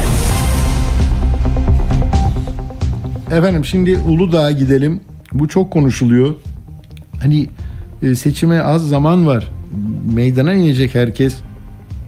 Ve parlamento vatandaşla ilgili meseleleri çözme e, yolunda neyse işte onlar geliyor yasallaşıyor ama hani limanları mesela 49 yıllığına veren anlaşma da e, şey e, karar da bu arada geçmişti. Böyle bir telaş var. Şimdi 62 yıldır milli park olan e, Uludağ Milli Parkı gelen gelen vardır. Şimdi ona alan başkanlığı kanunuyla milli park olmaktan çıkarılacakmış. Komisyondan geçti genel kurula geliyor bu hafta. Bugün de var galiba görüşme. Burası Türkiye'nin 5. milli parkı. Yani endemik türler var, muazzam bir yaban hayatı var. Ee, işte 1308 bitki türü var deniyor. Ee, burada şey yapıyorlar. Ee, yani burada ne ne olacak? Yani şimdi alan alan e, alan olunca ne? Alan başkanlığı. Yani Biliyorsunuz bu e, Salda Gölü'ne böyle bir şey oluyor. Sonra Kapadokya'ya bir şey oluyor. Bir şey yapıyoruz diye dan dun girip öyle ticaret daha çok gelir, daha çok ihale, daha çok para. Yani e, anlamsız. Onu anlamaya çalışalım dedim ben de. E, Sedat Bey hattımızda mı? Sedat Güler'le konuşacağız. Doğa Der Derneği Başkanı. Merhaba Sedat Bey. Merhaba. Nedir şimdi Uludağ'da durum e, ne yapılmak isteniyor? Önce güncelden başlayalım. Yani yıllardır burası e, korunuyor, gelişim bölgesi vesaire ama e, yani milli park. Şimdi ne yapmak isteniyor? Ee, iyi yayınlar dilerim öncelikle. Ee, şimdi şu anda e, yıllardan beri, iki, bir iki seneden beri çalışması süren bir alan başkanlığı kavramı e, yapıldı. Bu daha önce Çanakkale'de ve e, Kapadokya'da uygulandı. E, Evet. Şimdi Uludağ'a getirilmek isteniyor. Fakat e, bir fark var. E, Çanakkale'deki alan başkanlığı alanı e, Çanakkale'ye hayat vermiyor. E, Kapadokya'daki alan başkanlığı alanı e, binlerce yıllık ekolojiyi tarif etmelerine rağmen yine de Nevşehir'e e, yaşam vermiyor. Fakat Uludağ Bursa'nın yaşam kaynağı. Yani e, içtiğimiz her damla suyu Uludağ'a gönderiyor Bursa'ya 3,5 milyonluk bir kente. E, ve soluduğumuz her havayı sanayileşmemize rağmen e, hala biraz temiz hava soluyorsak bunu da Uludağ'a Evet. borçluyuz. E, biz de dolayısıyla e, ısrarla ve ısrarla buranın korunması gerektiği e, yolunda hareket ediyoruz. E, Endişe ne peki Sedat Bey? Endişe ne? Mesela alan başkanlığı olursa ne yapabilirler? e, büyük ihtimalle yapılaşma artacak. E, yapılaşmanın Hmm. arttığı bölgede e, tahmin ediyoruz ki e, yapılaşma olacağı bölgeyi tahmin ediyoruz. Çünkü üst kısımlar kayak pistleri, alt kısımlara e, yerleşecekler. Su toplama havzası. Ve aynı zamanda o dünyada olmayan dediğimiz siz az önce verdiğiniz 1300 bitki türü var. Bunun 175'i endemik ama 33'ü dünyada yok. Sadece Uludağ'da var ve bu bölgede çoğunluğu. E, buraya, e, yapılaşma artacak. E, yeni yeni Ya otel mi yapacaklar? Lokal mi yapacaklar? Ne yapacaklar? Ev mi yapacaklar? e, otel yapılacak. Hmm. Yani e, büyük ihtimalle çünkü e, şimdi geçmiş süreci incelersek Uludağ'daki tek yasal otel büyük oteldi. Devletin yaptığı otel. Şu anda yıkıldı bu. E, diğerleri de aslında e, otel yapı ruhsatları yok. Milli parklardan kiralanmış şekilde. Birinci oteller gelişim bölgesi. Yıllar boyu siyasetçilerin, yerel yönetimlerin baskısı sonucu birinci oteller bölgesi doldu. Sonra 2000 yılında 2000 yıllarında e, İkinci oteller bölgesi alanı verildi mevcut e, o zamanki iktidar döneminde. İkinci oteller bölgesinde de bir yapılaşma oldu. Bu eğer alan başkanlığı yasalaşırsa ki bu sınırları bu e, birinci oteller, ikinci oteller bölgesinde alıyor. Ormanlık bölgelerin bir kısmını alıyor haritada. E, yasalaşırsa ardından üçüncü oteller bölgesi vesaire böyle gidecek. Bu yapılaşma hareket. E, dolayısıyla Bursa riske girecek. Yani Peki daha önce o ikinci, üçüncü bölgeler olunca kim nasıl e, ediniyor? Nasıl bir yöntemle otel dikiyorlar oraya? Kamuya gidiyorlar, ihale mi oluyor yoksa yer ayırıyorlar? Nasıl yürüyor? Sistem nasıl yürüyordu? Valla Ankara'dan nasıl yürüdüğünü onu bilmiyorum ama Hı. ikinci oteller bölgesi e, biliyorsunuz turizm bölgesi. Birinci ve ikinci oteller bölgesi turizm E bölgesi. tamam ben gelip yapmak istesem ne olacak? Yani yöntemini biliyor musunuz onun? İhaleye mi çıkarıyorlar? Yer mi ayırıyorlar? Tahsis mi yapıyorlar? Büyük ihtimalle ihaleye çıkarılıyor. Siyasetin Hı. ve yönetimlerin baskısıyla. E, hatta şu andaki Turizm Bakanı'nın bile bir e, yeri var orada. Onu biliyoruz. E? Hmm. Evet oraya da bir otel yapılacak büyük ihtimalle ilerleyen dönemde. E, ve dediğim gibi endemikten üzerine bu yoğunlaşacak. Şimdi e, nasıl anlatayım Atilla Bey? Yani e, bu iki ay şu anda biz e, meclis komisyonuna da gittik bilgi verdik. E, e, komisyonda görüşülürken bizi e, aldılar içeri ve meclis komisyonu başkanı bize söz hakkı verdi. Anlattık durumu. E, yasa tasarısını veren milletvekilleri de karşımızdaydı. Anlattık durumu komisyondan geçti. Yani e, bu, biliyorsunuz Türkiye'nin kış merkezi sayılıyor Uludağ. Ee, İstanbul'un ve Marmara bölgesinin kendi rağbet ettiği bir yer. Fakat e, bu iklim değişikliğinde beraber ve Bursa'daki e, artan korkunç nüfusla beraber Uludağ'da 4-5 ay süren kış sezonu artık 2 aya düştü. Bakın daha yeni Evet. kar yağdı. 2 gün önce daha yeni kar yağdı. Yani ocağın ortalarına geldik. Kar yağmıyor Uludağ'da. Değil mi? Yılbaşında da hiç olmadı değil mi? Kar da olmadı orada. Yılbaşı. Olmadı. Bunu anlatmaya çalışıyorum. Yapılaşmaların burada ya dünyanın hiçbir milli parkında bu kadar yapılaşma yok. Ee, bunların aslında şehir merkezinde yapılaşmaları gerekiyor. Çünkü dünyanın en uzun en uzun teleferiği var bizde. Bursa'da. Ee, fakat inatla buraya yapılaşmaya çalışıyorlar ve kış turizmini de edecekler. Çünkü e, bu yapılaşmaların verdiği ısı e, Uludağ ormanlarına ve Uludağ ekolojisine çok büyük zarar da verecek. E, şu anda iki ay olan kış sezonu belki de ilerleyen dönemlerde bu yapılaşma artarsa bir aya düşecek ve Türkiye'nin kış e, merkezini yok etmiş olacaklar. Bu yapılaşma. Peki bunu anlatınca siyaset ne diyor size? Yani il başkanı var orada, milletvekili var, Ankara'sı var, muhalefeti var, iktidarı var. Ne diyorlar? Uludağ'a bir şey zarar vereceğiz, vermeyeceğiz. Ne diyorlar? Çok başlıktan söz ediyorlar yıllar boyu. Çünkü yıllar boyu e, Uludağ e, siyasetin, e, yerel belediyelerin ve turizmcilerin çok büyük baskısı var. E, ve milli parklarla bir mücadele halindeler. Milli parklar elinden geldiğince bu alanı korumaya ve engellemeye çalışıyor. Evet. E, bunu aşamadıkları için de diyorlar ki işte e, yetki karmaşası var. Aslında yalan söylüyorlar bütün Türkiye kamuoyuna. Çünkü yetki karmaşası yok. Şimdi e, Atilla Bey sorumlu kurumlar vardır, görevli kurumlar vardır bir bölgenin idaresinde. Bilirsiniz şehirlerde nedir? Sorumlu kurum Orman Bakanlığı Milli Parklar Müdürlüğü'dür. Görevli kurumlarda e, işte BUSKİ'dir, Bursa Su Kanalizasyon İdaresi'dir. İşte UEDAŞ'tır. Doğru birçok kurum var doğru ama yani orada çok olması bir şey değil ki koordinatör bir şey olur vali yardımcısı bakar her şeyi çözer yani ne olacak ki Ee, bir sürü yerde oluyor. Evet biz hatta Ee, öneri verdik dedik ki bunu e, çünkü e, komisyonun içine Uludağ Alan Başkanlığı içine turizmci e, Büyükşehir Belediyesi hatta danışma kurulunun içine Bursa Ticaret Sanayi Odası da koyuluyor. Yani Tabii. Bursa e, böyle bir şey görmemiştir. Milli Park'ta Ticaret Sanayi Odası'nın e, söz hakkı olsun. Bize dedik ki bakın eğer madem sorunlar büyük milli parklar bunu çözemiyor. Bir komisyon kurulsun danışma komisyonu bunun içinde bir sürü yetkili olsun turizmci de olsun gerekirse belediye de olsun e, ama bu danışma kurulu olsun. Yani bu önerilerine ve bilgilerine milli parklara versin milli park tek yetkili bu uygulamaya çalışsın elindeki bütçesiyle. Yani milli parkların yönetmeni elinden almayın çünkü 62 seneden beri bu o alan korunuyorsa dünyada olmayan bu endemikler korunuyorsa biliyorsunuz 31'de 33'e çıktı. Atilla Bey yani e, korunuyorsa milli parklar sayesinde korunuyor. Yani devletin koruması altında olması gerekiyor bölge. Turizmcinin veya yerel E peki şimdi Ankara'da görüşülüyor. Gidiyor musunuz? Ankara'ya giden gelen var mı? Orada biraz protesto olsa bir şey olsa ta- tazik yapsanız yok mu öyle bir e, sosyal faaliyet yok mu? STK'lar yapmıyor mu öyle bir şey? E, şeylerle milletvekilleri, muhalefet milletvekilleriyle, iktidar milletvekilleriyle görüşmelerimiz oldu. Komisyona gittik, bilgi verdik. E, daha sonra da baktık yani biz yaklaşık bir seneden beri bunu duyuruyoruz Bursa kamuoyuna. E, çünkü hazırlık çalışmalarını biliyoruz karşı olduğumuzu. Hı hı. Ve en son artık yasa tasarısını veren e, Bursa milletvekili Hakan Çavuşoğlu'ndan randevu aldık. E, Ankara'daki odasında e, Ne diyor? Ne diyor Çavuşoğlu? ve o, e, şey o çok iyi olacağına inanıyor. E, ve şey e, biz de söyledik yani sihirli denek mi var alan başkanlığının elinde? Yine aynı sorunları yaşayacaksınız. E, buradaki tu- insan baskısı, turizm baskısı e, Uludağ için çok fazla dedik. Hayat, e, pardon özür dilerim isminizi e, yanlış. Atilla, Atilla. Efendim?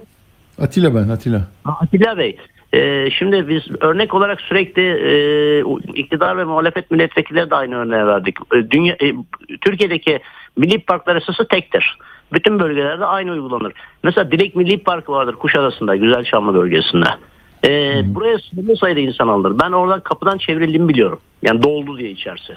E şimdi Uludağ- Anladım. Ama işte siz söylüyorsunuz, ediyorsunuz. Onlar e, bunu kafalarına koymuşlar. E, bir de böyle tam seçim ortamında bunu yapıyorlar. Biz anladık meseleyi. Sedat Bey süremiz de e, 9 dakikaydı. E, açtık biraz da. Çok teşekkür ediyoruz. Biz de takipçisi olacağız. E, umarız e, Uludağ'a zarar veren bir e, karar çıkmaz e, milletin parlamentosundan. Çok teşekkür ediyorum. Sağ olun. Evet e, arkadaşlar şimdi e, yeni bir e, konuya geçeceğim. E, birincisi bu Türkiye Ziraat Odaları Birliği kuraklık uyarısı yapmış. Tamam mı? Çiftçilerin tedirginliği var. Beklenen kar yağışı gerçekleşmezse diyor Şemsi Bayraktar çok kötü olacağız. Son 3 ayda yağışlar uzun yıl verilerine göre %38, geçen yıla göre %29 azalmış. Kış kuraklığı yaşanıyor diyor. 81 barajın 31'i yani %38'i aktif doluluk oranı %30'un altında. Ee, Aralık ayı sıcaklık ortalaması normaline göre 3.2 santigrat e, derece artış göstermiş. Tamam mı? 8 e, santigrat derece seviyelerine ulaşmış. 52 yıllık Aralık ayı ortalamalarının en yükseği. Görüyorsun değil mi? İşte Dandun girin, Uludağ alın, Salsa'yı alın, orayı alın, Salda'yı alın. Ee, Antalya'da sıcaklık ortalaması 92 yıl sonra rekor kırdı. 19. Aralığı söylüyor. E, Fındık, kayısı, üzüm, erik, kiraz, badem zarar gördü. Önümüzdeki aylarda yağışların yetersiz olması ve sulamanın yeterli düzeyde yapılamamasıyla mısır, pamuk, şeker pancarı gibi çok su isteyen ürünlerde de sorun yaşanabilir. Kime söylüyorsun abicim? Yani oldu bir, bir yandan darmadağın ediyorsunuz. Sulu tarımı da işte susuz e, tarım yapmanız gerekirken yapanlarınız var. Bitiriyorlar. Yeraltı su kaynakları da bitiyor. Ee, neyse. Yani kendi ellerimizle kendimizi e, bir bilinen sona doğru götürüyoruz. Bir de bu- bu- bunu görmemezliğe verenler oluyor. İşler kötü. Ya bugün Cumhuriyet kaynaklı iki haber var. Şimdi bu iki haber de gündüz görmüşsünüzdür. Fakat benim tabii heyecanlı e, haberleri sevmemden dolayı e, bu e, Barış Terkoğlu'nun yazdığı haberi biraz e, okudum da size küçücük bir şey söyleyeceğim. Yazıyı çok uzun yazmış, puntolarını küçültmüşler, çok zor okunuyor. Bir kere Cumhuriyet'e bir mesajım olsun bu. Bir de haberin hakkını vermemişler. Yani birinci sayfada bu bununla ilgili küçücük bir kutu var. Ee, arkadaşlar yani bu çok böyle şeyler gördüm ettim de çok enteresan. Bak bu Zindaşti meselesinde hapisten kendilerini çıkartması için tamam mı sulh ceza hakimine 3,5 milyon dolar vermişler.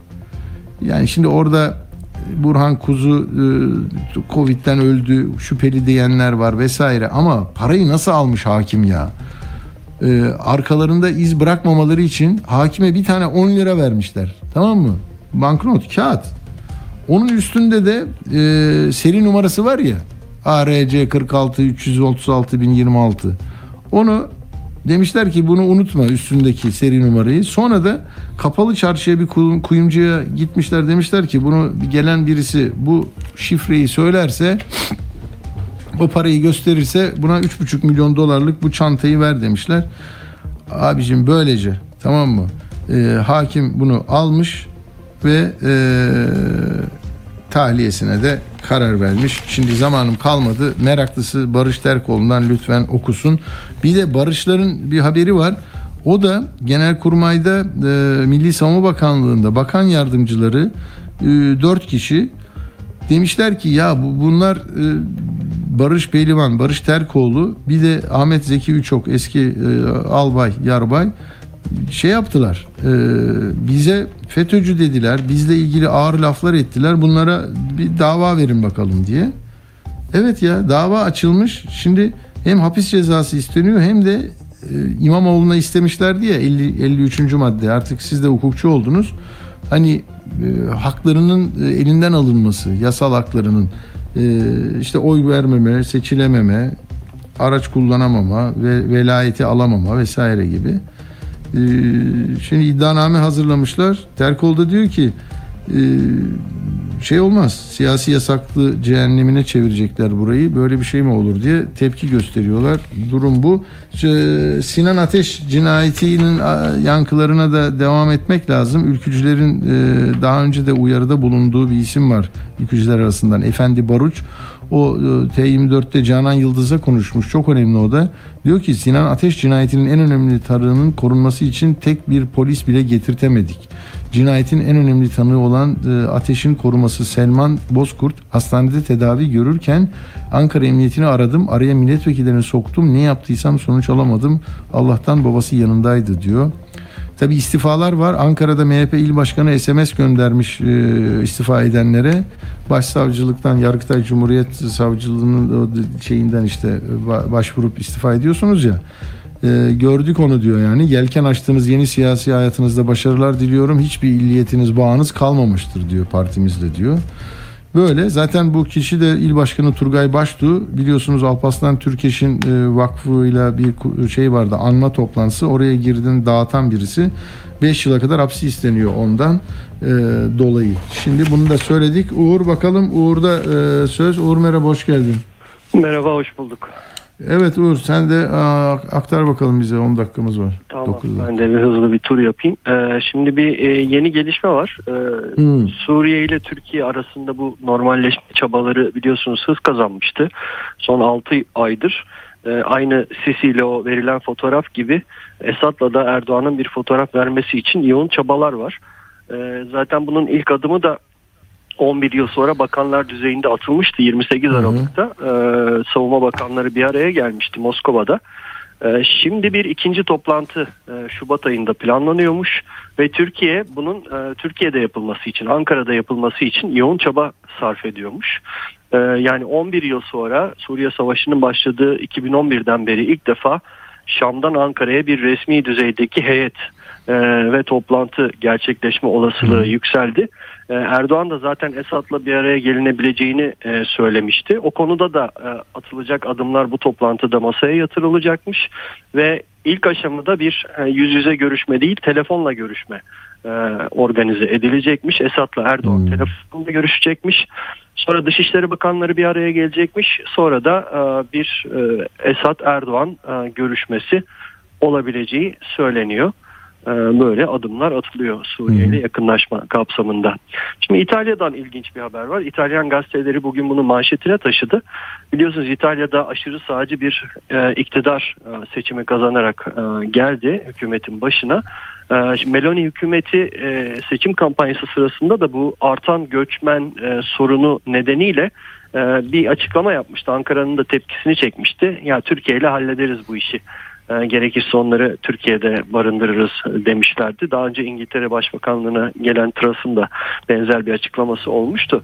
Şimdi e, göçmen sayısı İtalya'da 10 katına çıkmış.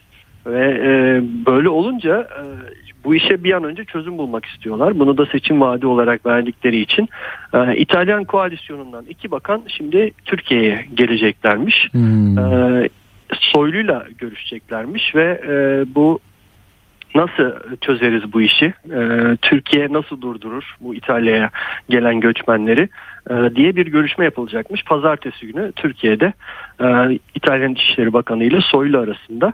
E, buna karşılık Hı hı. İtalyan basının e, iddiasına göre e, Türkiye'ye bir füze savunma sistemi kartı ortaya atılacak. Hmm. Biliyorsunuz Türkiye'nin böyle bir girişimi var E, ve e, bir türlü sonuçlanmıyor. SAMP-T diye İtalyanların da Fransızlarla birlikte ortak e, ürettiği bir hava savunma sistemi var. Türkiye bunun e, çalışmalarına katılmak istiyor. Bu füze bataryalarının geliştirilmesi e, meselesinde ortak üretime katılmak istiyor. Şimdi e, göçmenleri siz önleyin bize gelmesinler biz size e, bu Hmm. füze savunma sisteminde bir rol ayarlayalım e, şeklinde bir takas teklifi verileceği söyleniyor İtalyanlar tarafından Ankara'ya İtalyan basınının iddiasına göre. Amerikan basınında da e, Biden manşetlerde çünkü e, daha önce Trump'ın başına gelen e, bir olay şimdi e, Biden'ın başında. Şimdi Trump'ın biliyorsunuz evinde gizli belgeler bulunmuştu. 320 adet gizli belge Evet. bulunmuştu ki bunların bazıları çok gizli belgelerdi. O yüzden bir soruşturma açılmıştı. Şimdi Biden'ın ofisinde de gizli belgeler bulundu. Bu belgeler de 2009-2017 arasında Biden'ın e, başkan yardımcılığı yaptı. Obama'nın başkan yardımcısı olduğu döneme ait gizli belgeler olduğu söyleniyor. Sayısı biraz daha az olmasına rağmen şimdi Biden o dönemde e, Trump'la ilgili sert açıklamalar yapmıştı. Nasıl yaparsın gizli belgeleri nasıl evinde tutarsın diye. Şimdi aynısının da ben, e, kendisi tarafından yapıldığı anlaşılınca Trump tabii bu işe e, çok sert çıktı. Ee, dedi ki iki yüzlülüktür bu dedi. Ne zaman Beyaz Saray'a baskın yapacaksınız? FBI ne zaman Biden'ın evlerine hatta Beyaz Saray'a baskın düzenleyecek diye bir soru sordu. Bir de iddia ortaya attı. Ee, Biden'ın bu gizli belgeleri e, Çinlilerle paylaştığına ilişkin bir e, iddia ortaya attı. O da e, enteresan. Tabii Amerikan basının her gün bu iş manşetinde görevde olan bir başkanla ilgili böyle bir e, soruşturma açılıp açılmayacağı tabii e, büyük şey merak konusu. E, çok da ihtimal verilmiyor ama e, Trump bir yandan da bastırıyor. O da kendi bir sosyal platformunu kurmuştu zaten Twitter'a rakip olarak. Oradan sürekli bu yönde e, mesajlar yağdırıyor ve kendi taraftarlarını da organize etmeye çalışıyor. Geldi mi? Geldim. Uğur nerede? Buradayım ben. Şimdi tam siz geldiniz. Düştünüz. Uğur dedi, gittim, gittim geldim yine yakaladım. Peki tamam. tamam sen bitirdin mi? Bitirdim evet bitirdim. Peki sağ ol hadi sağ ol iyi akşamlar sağ ol Uğur üzere. Koçbaş. Peki ben de kapatacağım yine böyle bir internet koptu gitti ama Uğur nasıl olsa anlatıyordu. Ben de e, Nutuk'la bitelim istedim E, onu da E, zaten süresi 5 dakika. E, burada yine 100. yıl dönümü nedeniyle Cumhuriyet'in nutuktan parçalar okumaya devam ediyor. Mehtap Kepeneğin sesiyle. Burada da e, Milli Teşkilat'ın kurulması e, başlıklı bölümü devam ediyoruz. Hoşçakalın efendim. İyi akşamlar diliyorum. Cumhuriyet 100 yaşında.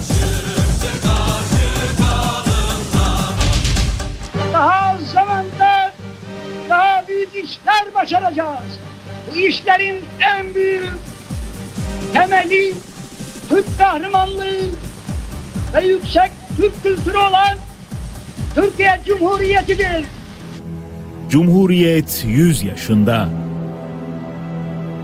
Trakya ve Anadolu'daki milli teşkilatların birleştirilmesi ve milletin sesini bütün gürlüğüyle dünyaya duyurabilmesi için güvenli bir yer olan Sivas'ta ortak ve güçlü bir heyet kurulması kararlaştırılmıştır. Trakya Paşaeli Cemiyeti yetki sahibi olmamak üzere İstanbul'da bir heyet bulundurabilir. Ben İstanbul'dayken Trakya Cemiyeti üyelerinden bazılarıyla görüşmüştüm. Şimdi zaman geldi. Gereken kimselerle gizlice görüşerek derhal teşkilat kurunuz ve benim yanıma da temsilci olarak değerli bir iki kişi gönderiniz. Onlar gelinceye kadar Edirne ilinin haklarının savunucusu olmak üzere teşkilat üyelerinin beni vekil seçtiklerini belirten imzalı bir belgeyi kendi imzasıyla ve şifreli telgrafla bildiriniz. İstiklalimizi kazanıncaya kadar bütün milletle birlikte fedakarca çalışacağıma mukaddesatım üzerine yemin ettim. Artık benim için Anadolu'dan hiçbir yere gitmemek kararı kesindir. Trakya'nın manevi gücünü yükseltmek maksadıyla bu talimata şu bilgileri de ekledim. Anadolu halkı baştan aşağı bölünmez bir bütün haline getirildi. Kararlar istisnasız bütün komuta heyetleri ve arkadaşlarımızla birlikte alınıyor. Vali ve mutasarrıfların hemen hepsi bizimle beraberdir. Anadolu'daki milli teşkilat ilçe ve bucaklara kadar genişledi. İngiliz himayesi altında bağımsız bir Kürdistan kurulması ile ilgili propaganda ortadan kaldırıldı ve taraftarı yoluna getirildi. Kürtler Türklerle birleşti. Yunan ordusunun Manisa ve Aydın çevresini işgali. Bu tarihe kadar Yunan ordusunun Manisa ve Aydın çevrelerini de işgal etmiş olduklarını öğrendim. Fakat İzmir'de ve Aydın'da bulunduklarını bildiğim kuvvetlerin ne durumda olduklarına dair daha hiçbir yerden açık bir bilgi elde edemiyordum. Doğrudan doğruya bu kuvvet komutanlarına da bazı emirler yazmıştım. Nihayet 29 Haziran'da 56. Tümen Komutanı Bekir Sami Bey'in iki gün önceki tarihli bir şifreli telgrafını aldım. 56. Tümen'e İzmir'de Hurrem Bey adında biri komuta ediyormuş. Buzat ve İzmir'deki alayın kılıç artığı subaylarıyla birlikte hemen hepsi esir olmuşlar. Yunanlılar bunları gemilerle Mudanya'ya götürmüşler.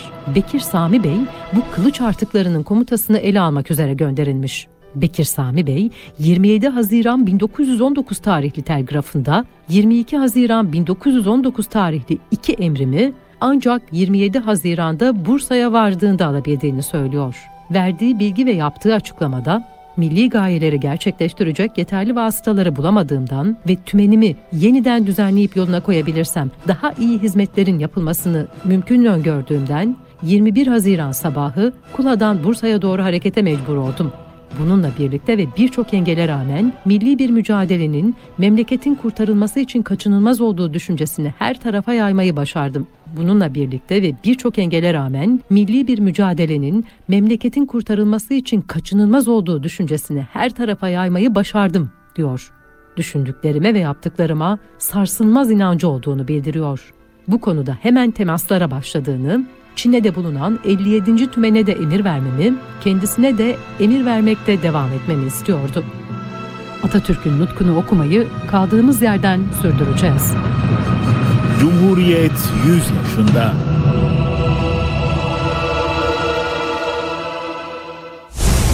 Atilla Güner'le Akşam Postası sona erdi.